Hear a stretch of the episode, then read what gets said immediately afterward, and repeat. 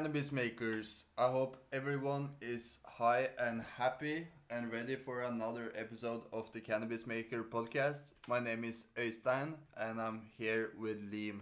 What's up, guys? Welcome to episode 8 of the Cannabis Maker podcast. And on today's episode, we've got Jared from Lost Coast Wellness joining us, who will give us a little bit about Humboldt history, what makes the region so special. Jared himself is working with Lost Coast Wellness and has been doing so for the past 16 years out of Shelter Cove in California, creating specific therapies for targeted treatments of any condition. Before we get started on today's session of the Cannabis Maker podcast, we're going to take a quick second to give a shout out to our sponsors. Today's episode is self sponsored by Nordic Herb Zone. Nordic Herb Zone is Norway's first cannabis and hemp brand and works with the best medical cannabis doctors, pharmacists, and patients to provide more information and access to medical cannabis patients in Norway and Europe.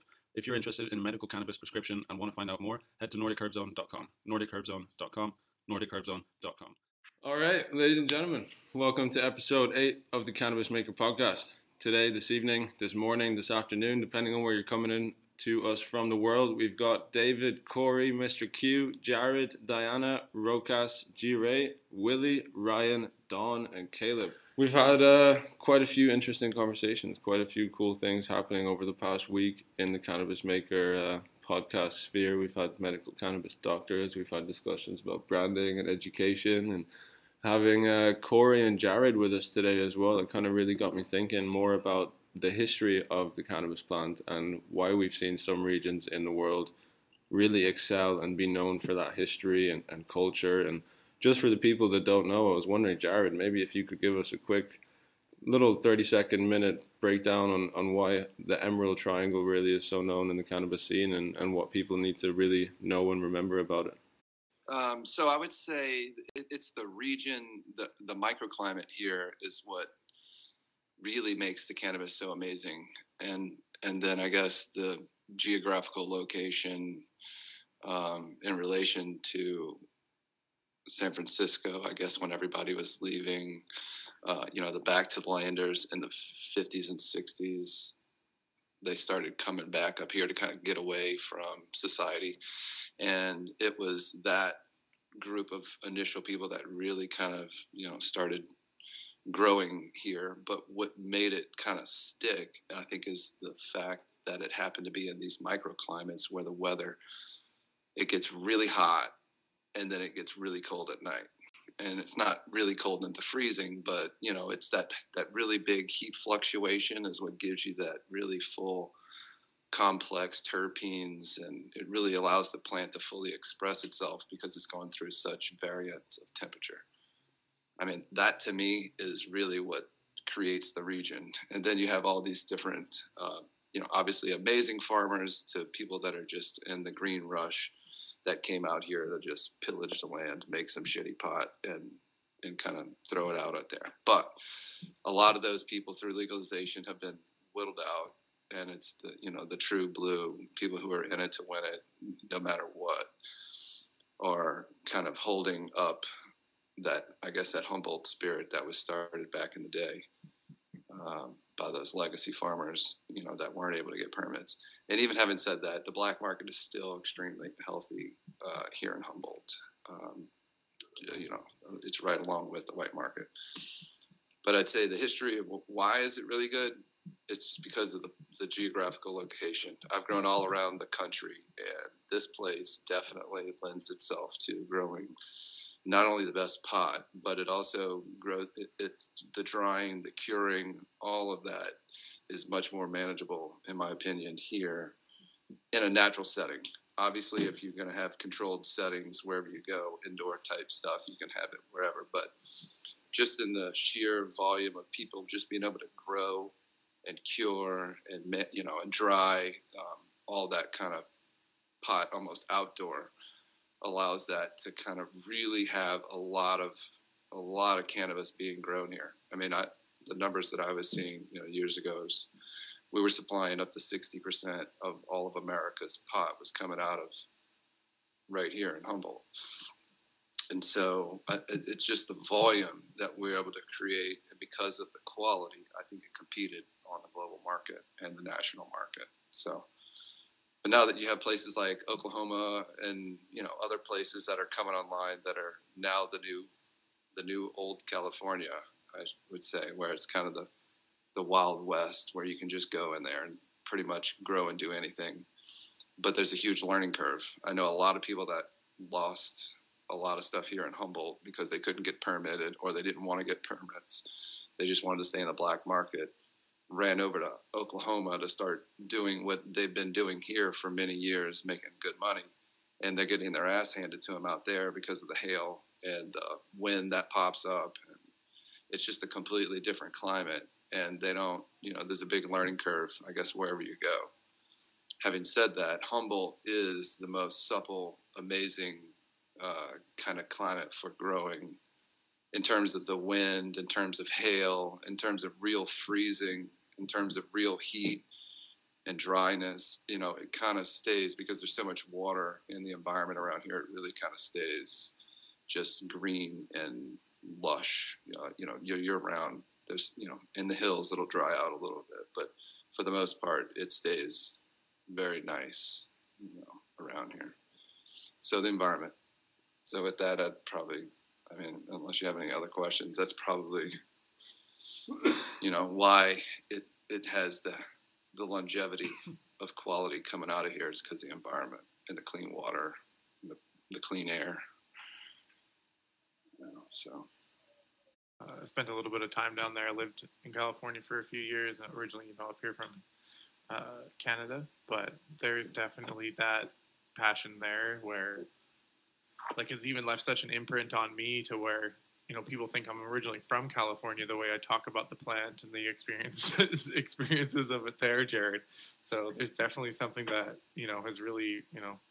Sorry everybody for the pun. Those who know me working with Resinate Cannabis, but it really resonates with me the way they operate uh, and the way they guide themselves. It's just yeah, I love it. That's the you know definitely wanted to point that out because I haven't met too many people special people like that around the rest of the world. To be honest with you, the people here are amazing. I mean, it's a it, it, it's very unique um, culture of people because it's it's the the riffraff of traditional society, I guess. That you know, people that you know make their own things and do their own thing and make their own way and just kind of couldn't get along in the city come out here and they find that you know you just get welcomed right in. It's the kind of place that just sucks you right in, and you become, you know, one of one of the locals really quick because we're all kind of new local, you know, trying to find our way and, and make it just kind of the eclectic kind of collection of, of people here is very unique. And then you, you, you segue that into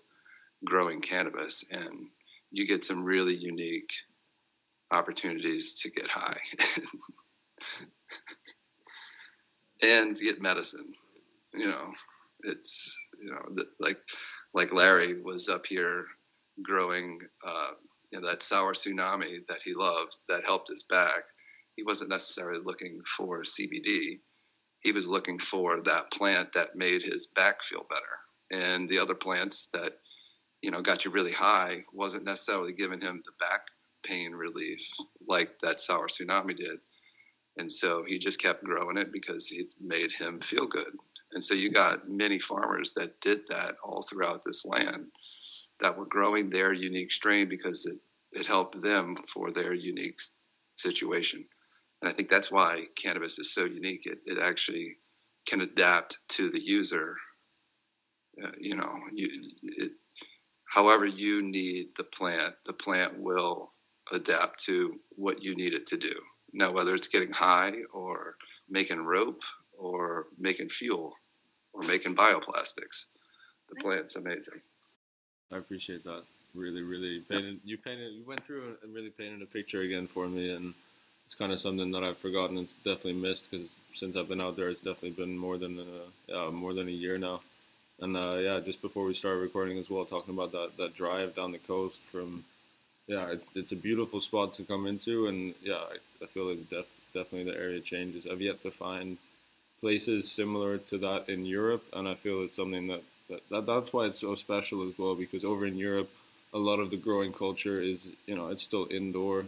A lot of people who have grown outside, it's not on the same scale, and it's difficult to find in that same way. You know, we really push into other regions more on the on the borders of, of Europe and the southern or more eastern countries, but I think it's definitely going to be, uh, yeah, people need to hear that more. People need to be reminded of the history more and, and where it all came from for sure. I'm, I got, I mean, I could tell you where the history of the, in my opinion, where the history of the CBD, the new CBD genetics came from. So, um, you would appreciate this being in Spain. Um, at Spannabis, um, Jaime, I think it was 2010, won with the Cannatonic line. And the month before, Larry Ringo had the sour tsunami, got tested with Samantha Miller, uh, and they found out that it had a 5% uh, CBD ratio also in it. and Kevin Jodrey happened to know Larry Ringo uh, here in America and also happened to be going to Spannabis that year and saw that the winner was Cannatonic with a 5%.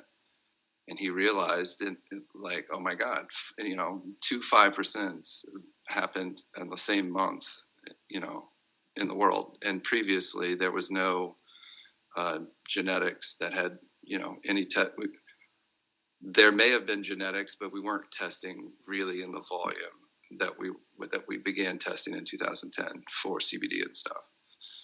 You know, just kind of commercially. And so the only strains that were available here in America that I could find were the Harlequin and the blueberry. And I think they had 2.7 and like a 3.2% CBD. And I've had I found those in 2005. but I was looking for other strains that had higher CBD, and I couldn't find anything um, that had higher than that 2.7 and 3.5, the blueberry and, and the uh, harlequin. And then I saw the article about Larry Ringo having the 5%. And so then I was like, okay, I got to get to Humboldt. I got to find this Larry guy. And it took me about a year before I could get up here and found someone to find. I mean, how I found it was a whole other story. I mean, this is amazing. But anyways, I found Larry um, around 2000, end of 2010. It was 2011, and uh, by the time I had found him, I had learned of the story about him and Jaime doing a breeding project um, that Kevin set up at Andretti Aaron's so that year, you know, that I was trying to get up to them, they had actually already had started a, a breeding project. Um, and during that breeding project, that's whenever the big 10 came out the Oracle, Amrita, the Suzy Q, the ACDC, all of those came out of that breeding project um, in 2011. And so that was exciting for me because now we had 30 to ones, 15 to ones, 20 to ones, 10 to ones. We had all sorts of amazing cultivars that came out of that breeding project, which was the Sour Tsunami from Larry Ringo and the Cannatonic from Jaime. So they bred that at Andretti Aaron's and created all these amazing strains. And I was excited to get up here and just get that 5%. And then when I learned that that they had this whole breeding project going on. I went, oh my God. So then I decided to move to Humboldt. So after meeting Larry, I drove back down to California, Southern California. I was living in Newport Beach. And I basically sold everything, packed up the family in the RV, and we headed back up to Humboldt.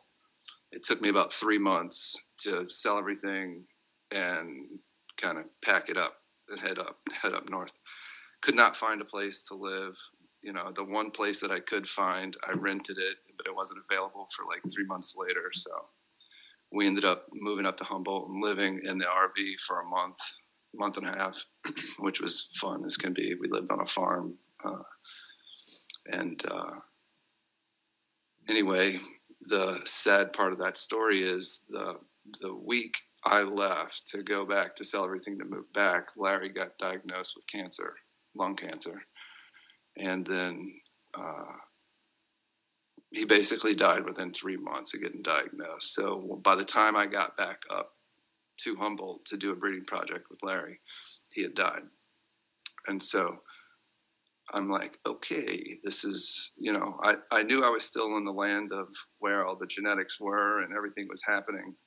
so it wasn't, you know, like, okay, let me move back. It was just like, okay, let's just figure this out. And so I began poking around town trying to find out who had CBDs and what was going on. And then I realized, I found out from a friend that uh, Kevin Jodrey uh, had a dispensary called Grass. He had just opened. And Kevin was the guy who connected Jaime and Larry. And so I went, oh, great, he's going to have the, some some of the genetics. And so I go there and find out that Kevin made a deal with Larry to give away all this genetics. Larry, you know, as part of his dying wish, I guess, was to just make sure that everybody got all of these CBD genetics. And so Kevin began literally giving away, you know, making clones. He had one of the first dispensaries in Humboldt County, and he was um, making, you know, ACDC cuts and Harlequin cut and making all the different, all the Big Ten, not Harlequin, but the Suzy Q and the Amrita and the Oracle and all those. He was giving all of that genetic material that was the the breeding project over at Dreddy Aaron's which in my mind was the real first um, n- new CBD breeding program. I mean, we have hemp breeding programs where it's just strictly hemp, and we have cannabis, you know, THC breeding programs, but this one was one specifically designed to kind of hunt those higher CBD cultivars in in the cannabis family, not so much hemp family.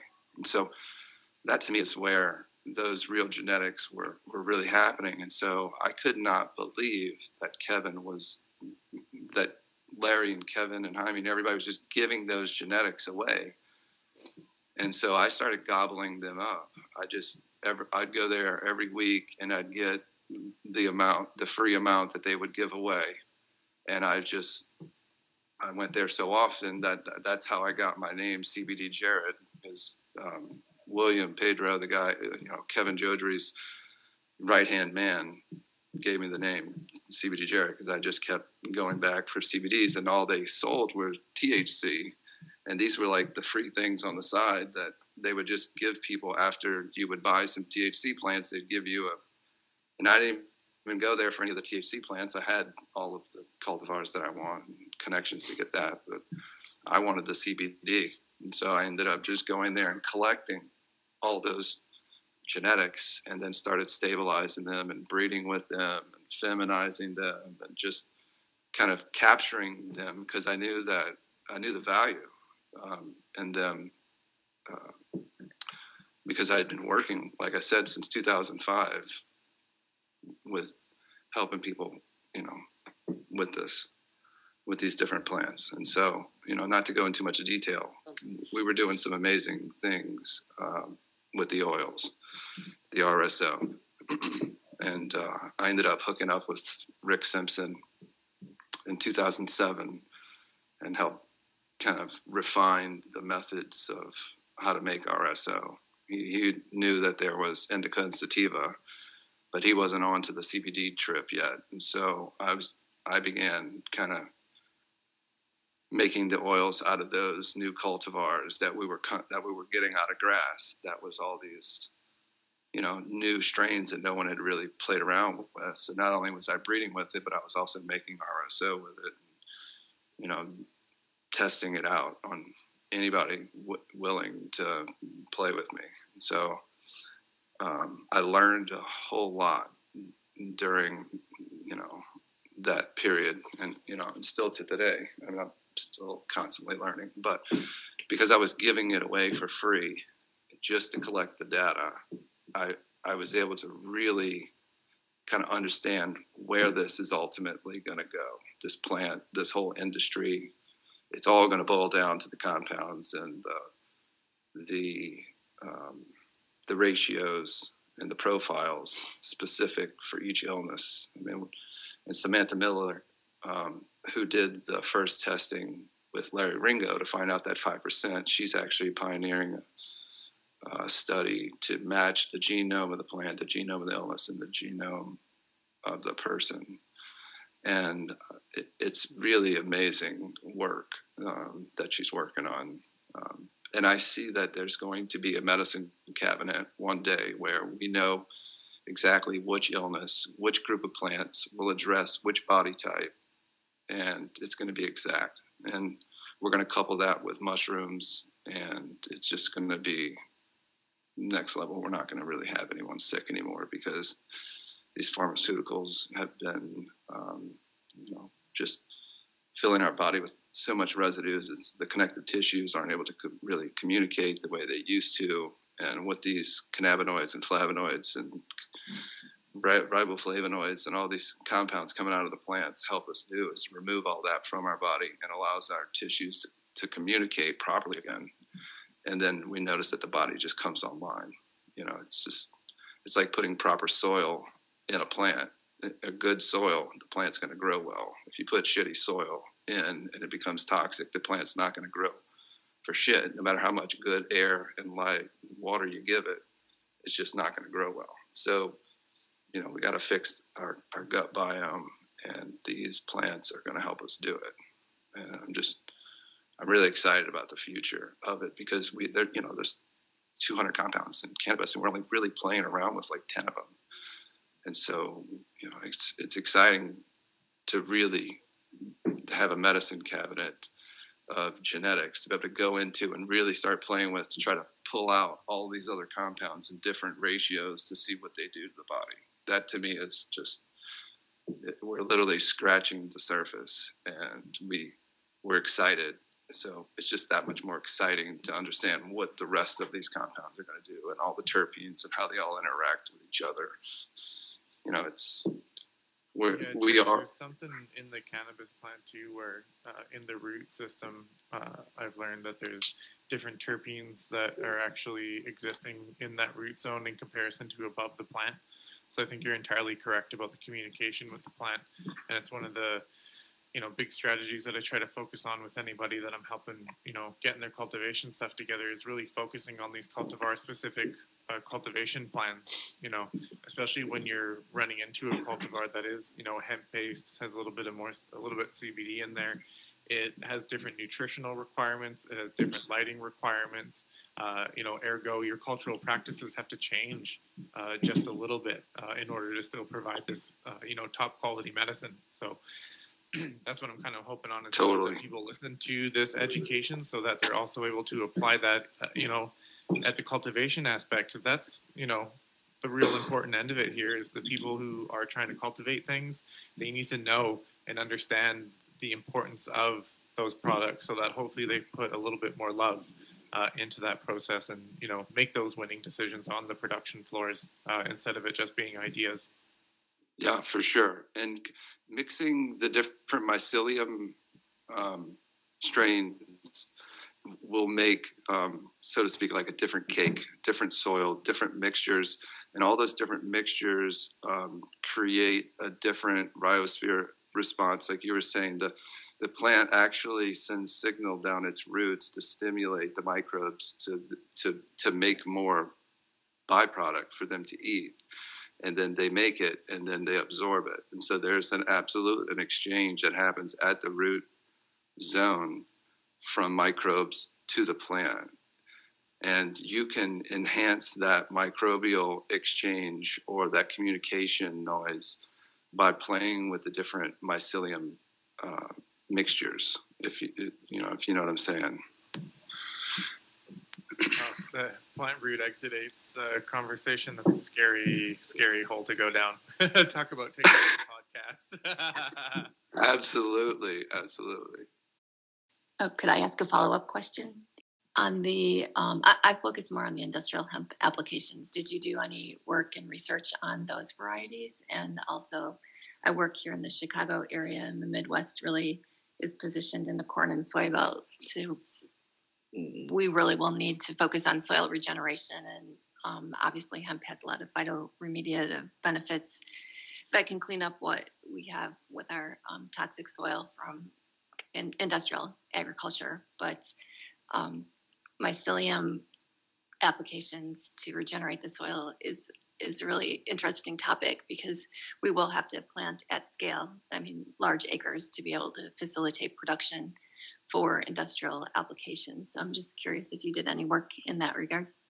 We, we have done some work there. Uh, the, the mycelium remediation is good um, for certain remediations. Other things, uh, the plant, um, the hemp plant or cannabis plant is really good mm-hmm. for it because it's a biosequestering plant and you can actually, you know, what it pulls out of the ground, you can pull out of the, you can test the bud basically and see what you're pulling out. And over time, you can see that you're actually have cleaned the soil because you keep testing. You know, after you've done several grows on the soil, you're like they did at Chernobyl, uh, or do, they're doing at Chernobyl with sunflower and, and hemp plants. They they planted every year to to, to pull out um, the the radioactive material that's kind of fallen onto the ground. So the same things occurring from all the different pesticides and all the garbage that we have, you know, in the, in the new places that we want to grow. Because now everybody can grow hemp everywhere. And that's really been the problem with these smokables. Everybody started growing hemp and pretending, you know, to skirt around that law. And what's happened is it's, you know, we're, we're making hemp cigarettes basically out of the first rounds of what should be thrown away or bioremediated in a different manner. Um, anyway, yeah, with certain uh, like hemp varietals, regular hemp varietals don't pull out as much as cannabis varietals because they have a bigger bud, and the more bud you can put in, the more you can biosequester out of the out of the ground. Having said that, there's you know obviously certain cultivars will pull out more than others, but it's it's it's nominal. It's not to the point where, uh, or we haven't figured out yet. I'm sure someone is doing a lot more work than than we have for sure. Um, trying to figure out which strains do what on which chemicals. Um, we just know that it does. It pretty much pulls everything out in some degree. Uh, so I'm I'm curious to learn more about this myself because this you know, to make something organic, you got to grow. It's the first seven years. It has to be pretty much clean, and that's the kind of the same same kind of method or scenario should be holding true for hemp if you're going to use it as a smokable. Um, if you're going to try to make it organic, because it is pulling out all the stuff from the air and anything, you know, the top layers of soil. It's really um, you know, it's pulling out those those toxins, and you don't really want that in any of the material you're you're gonna use. Anyway, I don't know if that answered your question, but there's a I'm blanking on the name. Uh, I can't remember. There's a company that that that specializes in the bioremediation with with cannabis. I can't remember the name of it right now. Yeah, I believe the UW Madison is also doing some research on mycelium soil regeneration. So it'll be interesting to see what the future holds in that regard. When I was when I was talking about mycelium earlier, I was kind of really, you know, using it to kind of induce all the different um, microbes in the ground, uh, the bacterias and stuff like that. You can really kind of make your soil be very unique your terroir based on uh, the microbes that you're putting into the ground. And as a result, it will make your buds do different things. Like you can have, you know, regular soil, five different mycelium in one side, and then five other mycelium in the other pot, two plants right next to each other, and you'll get a different terpene expression. And so you you you know learning that will help you really fine the strain that you're growing to exactly kind of what you want. So the mycelium can really play around with the microbial growth. Because the mycelium is the network. It, it, mycelium actually, I believe, is the network between the microbes um, making the material, making the byproduct in the plant um, absorbing it. I think the mycelium is able to take that information from the microbes and passes it to the uh, the roots. Mean, somebody might be able to correct me on that, but you know that's kind of like the, the neural network in in the soil that allows all the real communication to happen between the all the different species. so yeah, and that definitely addresses our issues with soil here in the Midwest because the chemical applications from years of industrial agriculture, there is no microbial life in the soil, which really impacts the health of the plants. So, yeah, it's it's really fascinating work. So, what you could do with that is test uh, once you grow a round of material on that field, test it to make sure it's not poisonous. Um, and if it's not, just mill it right back into the ground.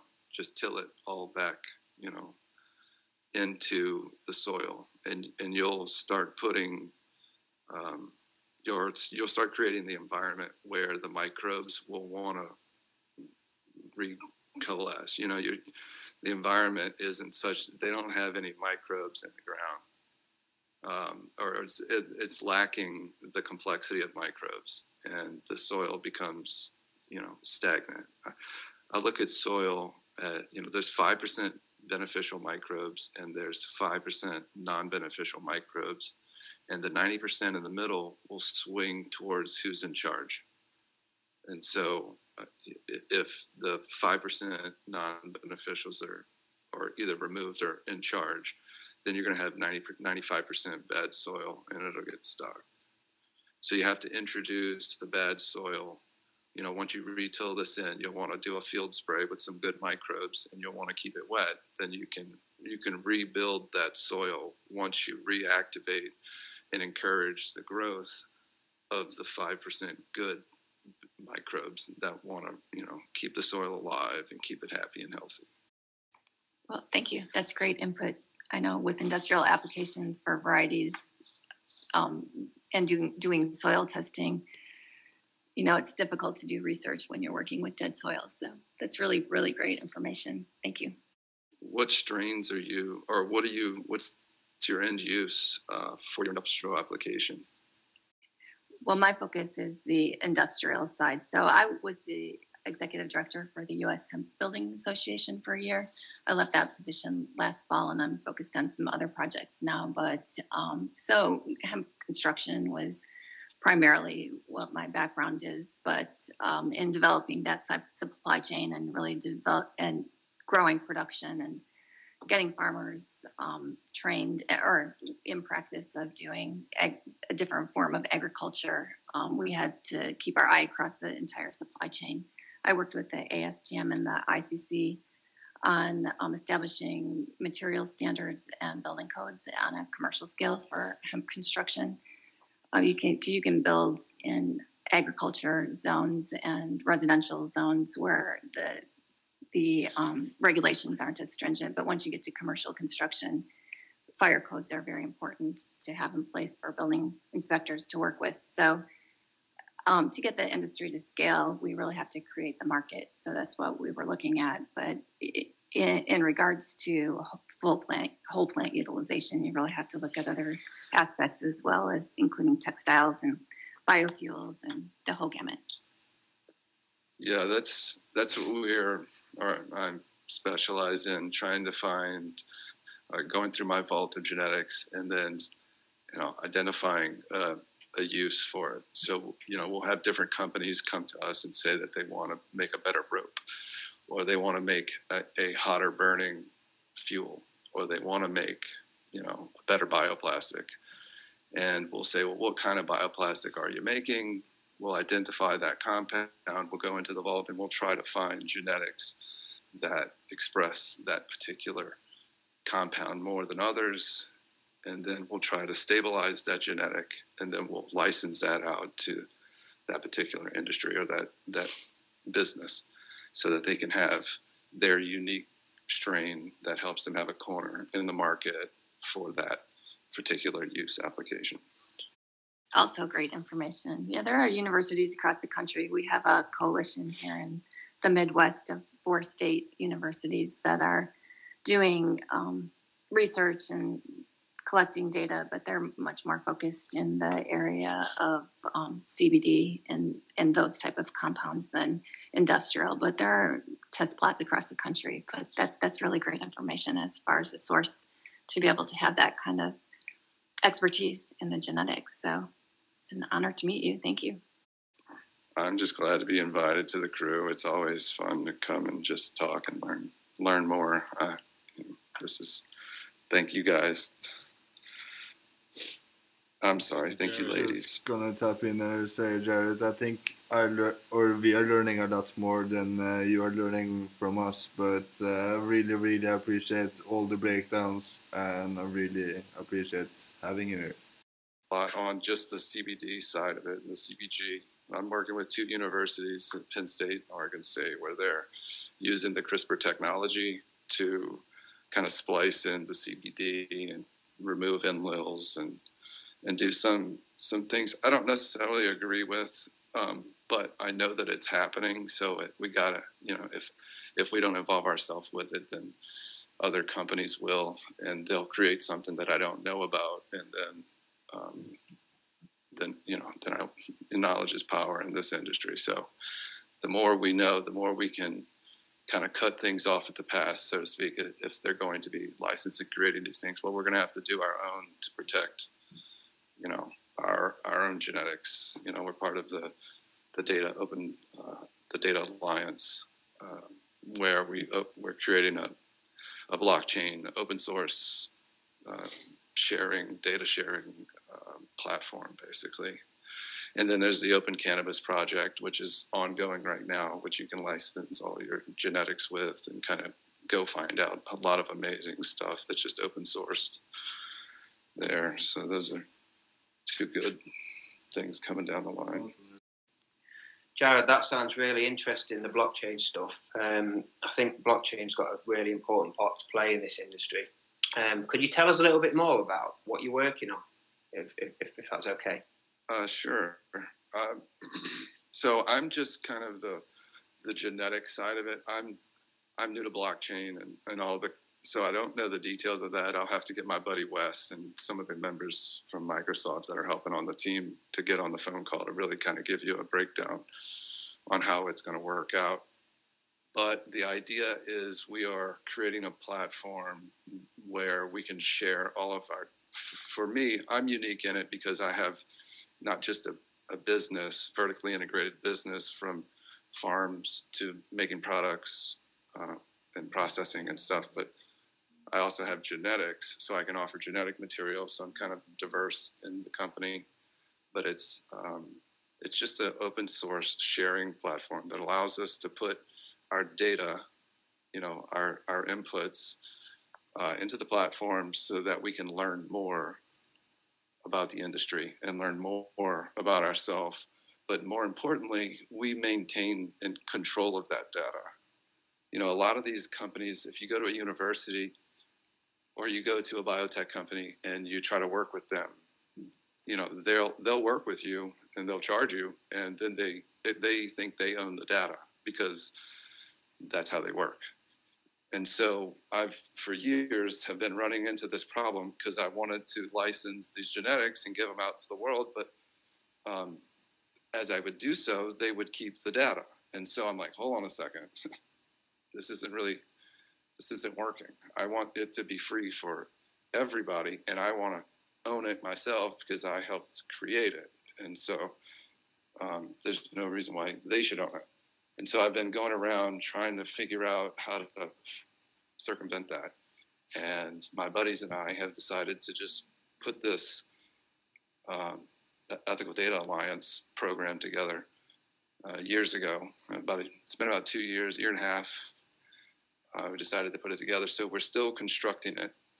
And part of bringing it online is all of us that are part of it have our businesses that we still have to bring online and get actually fully functioning and, you know, moving lots of products. And, you know, there's only a few of us that are, that are actually you know, fully moving up, so to speak, or vertically integrated, so that we can actually move.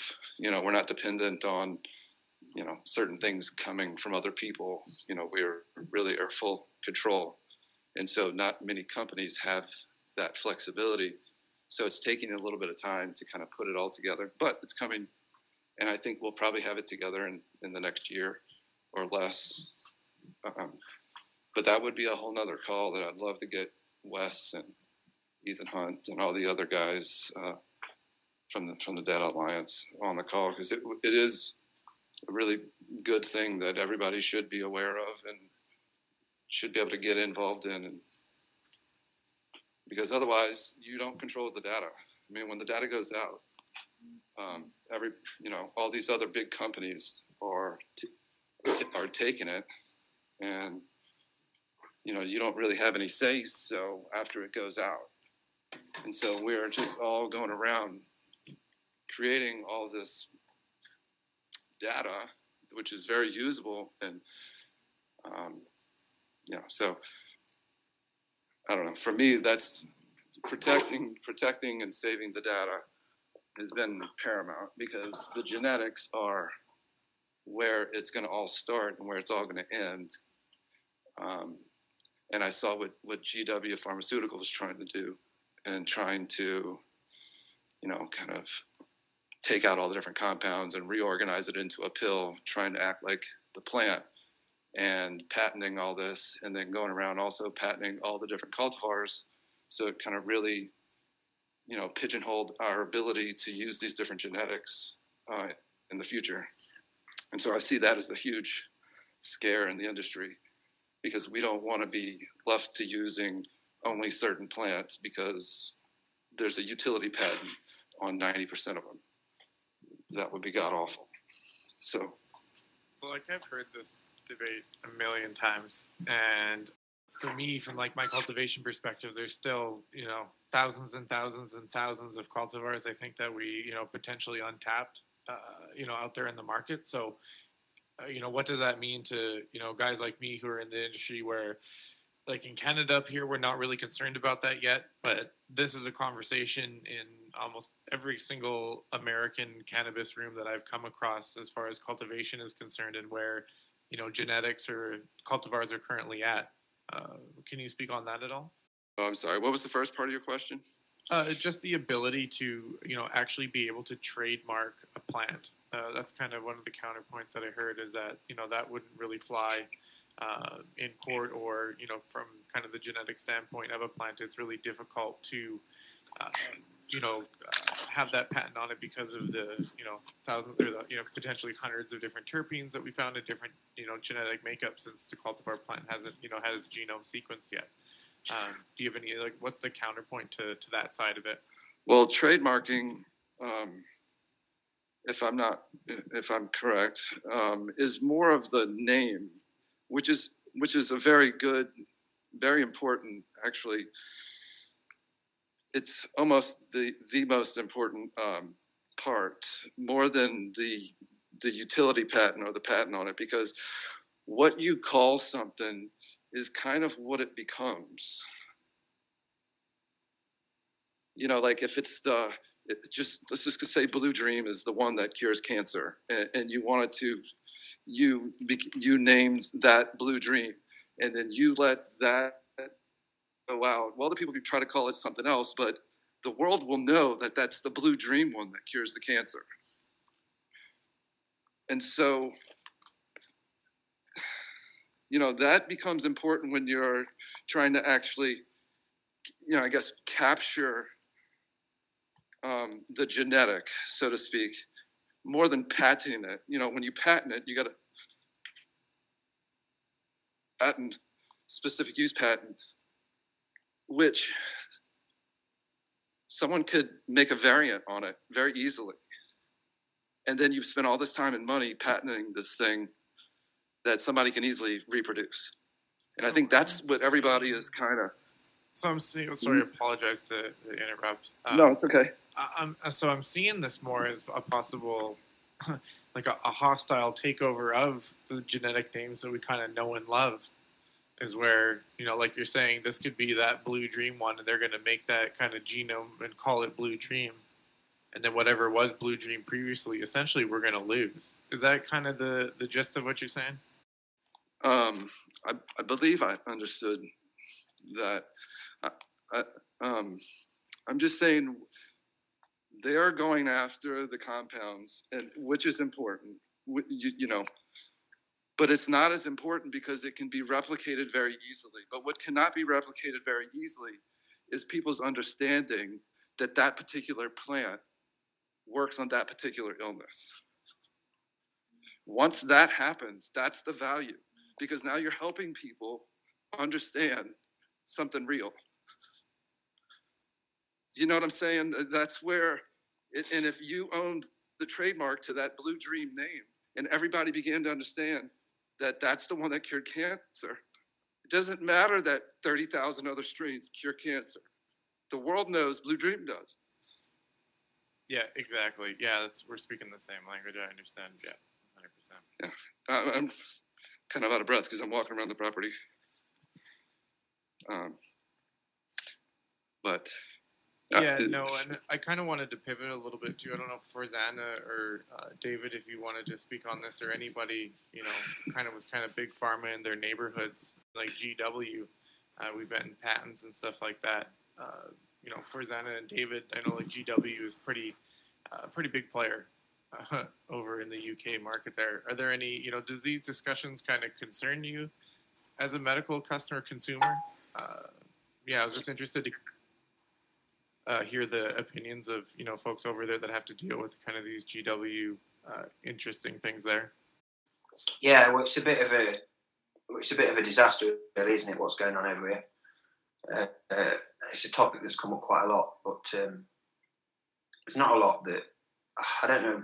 Well, there is a lot we can do, and Farzana's sort of pioneering that sort of movement over here. So I don't know if she's got anything to sort of comment on, but obviously we don't want to uh, we want to be careful of the sort of companies that we end up sort of discussing live. You know, we've got to be be careful of what we say with some of these sort of companies.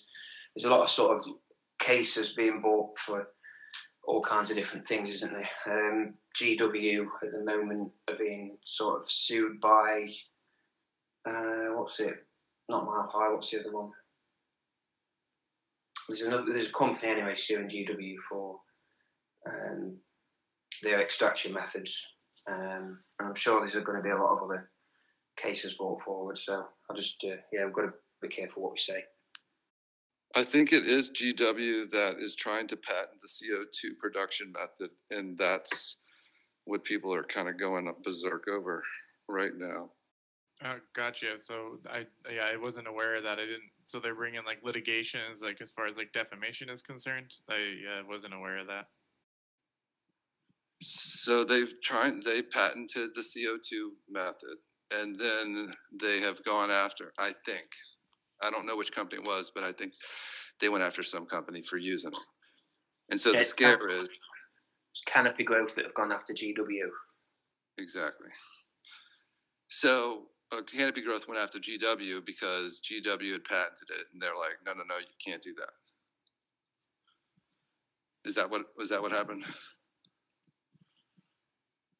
Yeah, they're claiming that they've used uh, a certain method within a method, and um, that they've got the rights to it. So, but then they're going to obviously go after everybody else that uses that method. So, they're claiming that they.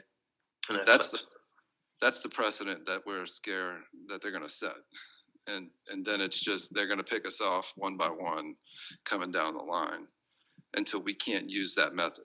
So use that same scenario and apply it to genetics and utility patents and broad spectrum patents and CBD and CBG and CBN.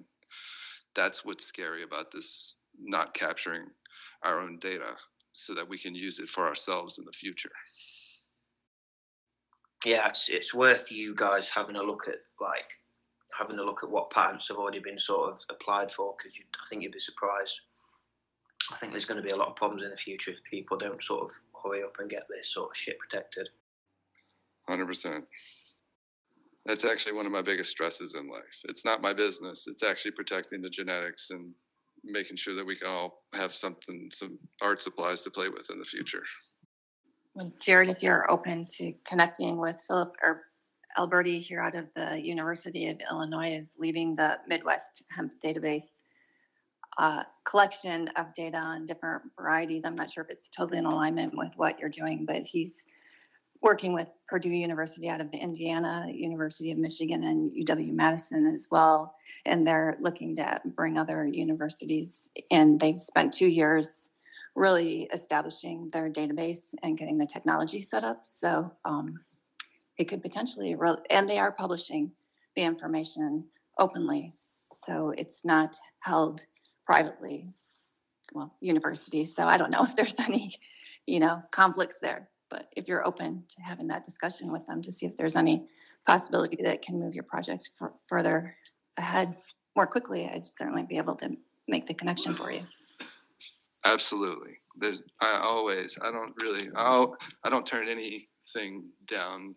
Um, I say I don't turn anything down, but especially projects with universities, we have genetics um, that you know we have different groups of genetics. We have very private things that are new that are you know that are not necessarily hemp based or that have CBDs and stuff in them. Then we have the traditional hemp stuff that the world has that many universities should have and maybe they don't. So and all that we just kind of give to everybody regardless. So we always have a little something to work with um, with whomever. So I, I would be totally. Um, my email's in my bio. I was just gonna say, Jared, for everybody listening in as well, give another quick shout where they can find you, where they can get in touch with you. LostCoastWellness.com is my company, and I'm Jared at LostCoastWellness.com or my email, and I'm uh, CBD Jared on LinkedIn. Awesome. Thank you so much. No, I really appreciate your time today, Jared. I really appreciate the yeah, the story and the history and the explanation of, of genetics and, and kind of where we're going at the moment as well and those those touching points. And I'd love to to really take a whole episode in the future where we really go into that and especially finding out and hearing about all the work you've done is it, it's humbling and it, I'm honored to have you here as well with us and join us and, and be able to share that experience. And yeah thank you so much for for speaking on that Jared. You you all uh, doing this kind of stuff putting the, the show together and just coming to the the room and talking about it and, and holding a space to to keep the conversation going because it's it's got to um, it's got to go forward. And the way they've been censoring us on all the other platforms is really disgusting. So I'm really happy that we are we've got a platform. It seems like we can get some traction on for a little bit, and uh, I'm excited to see where it goes. So thank you for for holding these things. No, thank you so much for joining us as well. I really, really appreciate that. And like I said as well, I think we'll take a, an episode in the future to take a, a further deep dive on it it's been a wonderful, wonderful time with everybody in the room. I really, really appreciate everybody's time, everybody's experience, and, and, and just sharing the knowledge. So, thank you for, for coming on and being a part of uh, the Cannabis Maker episode eight. We'll be uh, taking another episode tomorrow at the same time. And thank you all so much for coming on. Really, really appreciate it. Guys. Damn, I didn't mean to hog the whole episode. The Cannabis Maker podcast is hosted by Nordic Herb Zone and WeCann. Nordic Herb Zone is Norway's first cannabis and hemp brand and makes the world's best organic hemp rolling papers. Get in touch with us today to discuss wholesale and distribution options for the world's best organic hemp papers with the slowest burn and the smoothest taste. NordicHerbZone.com. WeCann is one of the UK's leading providers of digital services, development, business, and marketing tools for your cannabis business. It includes digital marketing, SEO, web design, e commerce development, web hosting, digital marketing, branding, advertisement, wholesale and distribution, and consultancy and business development. Head to wecan.uk today to find out more.